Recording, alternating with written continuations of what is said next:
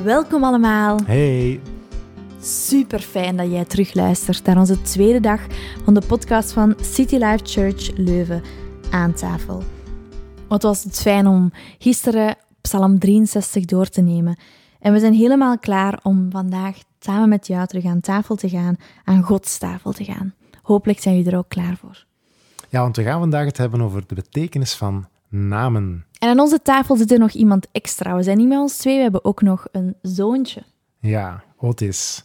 Hij is ondertussen meer dan twee jaar en een half. Ja, twee jaar en acht maanden. ongeveer. Twee jaar en acht maanden. Maar is altijd iets exacter dan mij. Hij is net gestart op de kleuterschool. En ik vind persoonlijk Otis zijn naam wel een mooie betekenis hebben. Zijn naam betekent voortvarend. Iemand die blijft doorzetten, ondanks ja, moeilijkheden Past ook wel bij zijn karakter, hè? Ja, is wel een doorzettertje. Mhm. Wat betekent eigenlijk jouw naam, Marlies? Marlies komt van Maria en Elisabeth. Dat zijn twee sterke vrouwen uit de Bijbel die heel veel geloof hadden.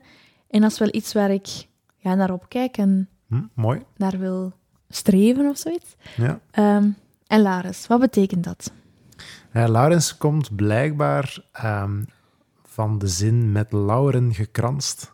En dat zou verwijzen Heel naar koninklijk klinkt dat. ja, koninklijk, keizerlijk. Ehm, niet dat ik eh adellijk bloed of zo in mijn aderen heb stroom, maar eh, ja, dat betekent het wel blijkbaar. Mhm. Mooi. Goed, ehm, dag twee. Wat gaan we vandaag doen? We gaan vandaag over iemand spreken die ik zelf nog niet kende, voordat we met deze podcast Mhm. bezig waren. Ehm, we gaan naar 1 Kronieken 4 en daar staat Jabes. Hij komt maar in twee zinnetjes voor, Mhm. maar hij is wel ja, waardig om genoemd te worden, want ze hebben dan toch een gebed dat hij uitspreekt Ja. uitgeschreven. En ehm, En voor de rest eh, vinden we in de, in de hele Bijbel eigenlijk weinig van hem. ja, Ehm, en toch eh, is het wel een heel mooi gebed, ook al duurt het maar twee versen. mhm, klopt. Oké? Ehm, dan stel ik voor dat we erin vliegen. Oké, goed. Net zoals gisteren lees ik eh, de Bijbeltekst voor, vandaag iets korter. En dan krijgen jullie terug de tijd om zelf in gebed te gaan, wat te lezen in de Bijbel of wat dingen op te schrijven. Ik ga vandaag lezen uit 1 Kronieken 4, vers 9 tot 10. Jabes stond in hoger aanzien dan zijn broers. Zijn moeder had hem Jabes genoemd, want, zei ze, ik heb hem in pijn gebaard. Jabes bad tot de God van Israël: Zegen mij, maak mijn grondgebied groot en bescherm me tegen het kwaad, zodat ik geen pijn hoef te lijden.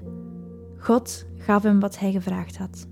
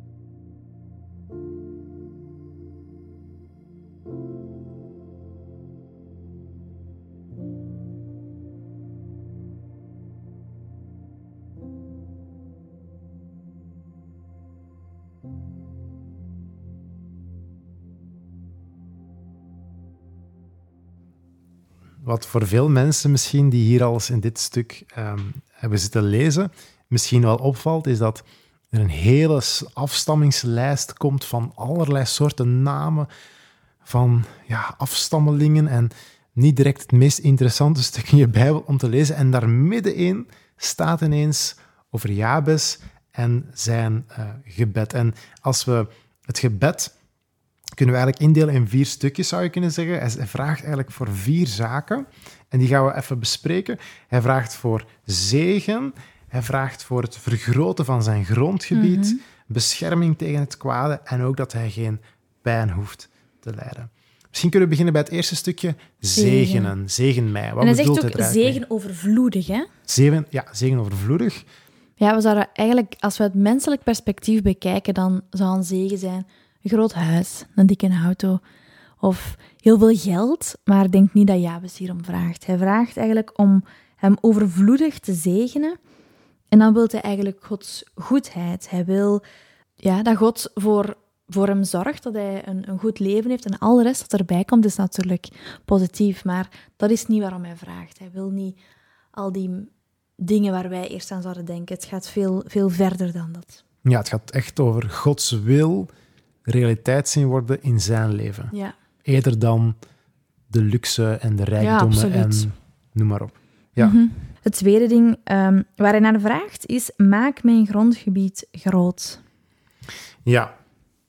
Nu, um, Jabes die zou geleefd hebben in de tijd van de rechters. Mhm. En ehm, je hebt het boek Jozua en dan heb je het boek Rechters. En daar is een thema bijvoorbeeld, is de verdeling van het beloofde land onder de twaalf stammen. we weten van Jabes dat hij de stam van Juda uh, zat of, of daar uh, in onderverdeeld was. En Juda blijkt eigenlijk een van de kleinste stukjes grondgebied gekregen hebben ten aanzien van al die andere stammen. Dus je zou het vrij letterlijk kunnen nemen dat hij meer grond vraagt, meer grond voor zijn eh, akkers, voor zijn dieren en, en ga zo maar door.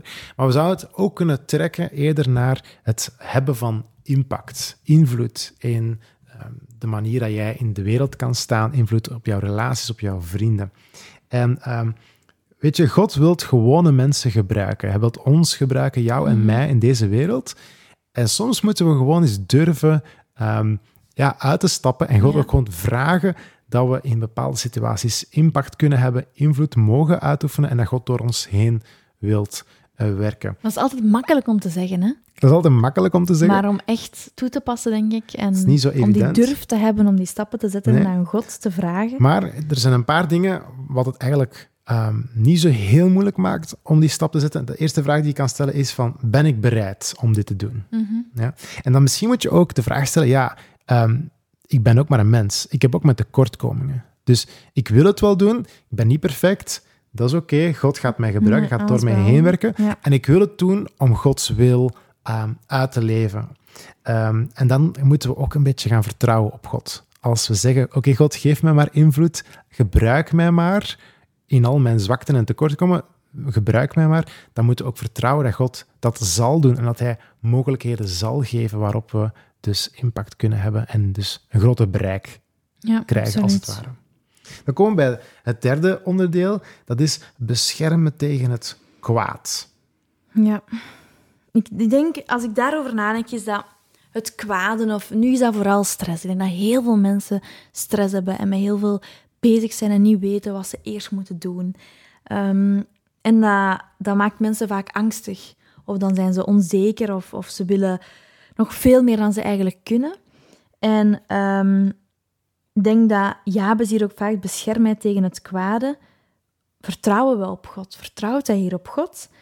Um, maar God is het licht. Hij is onze kracht, hij is onze redding. Hij zorgt voor ons, hij is bij ons. En elke keer als ik het moeilijk krijg, of niet goed weet, dat heel veel mensen ook doen, dan grijp je naar God. En dan uh, bidden we of dan zoeken we in zijn woord rust.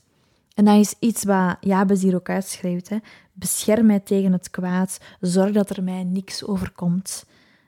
Ja, ik denk dat Jabes ook zich heel bewust van, was van de nood van Gods bescherming over zijn leven. Ja, hij vraagt Gods hand mhm. bij hem, hè? zoals in onze vorige tekst van de rechterhand dat bij hem is. Mhm.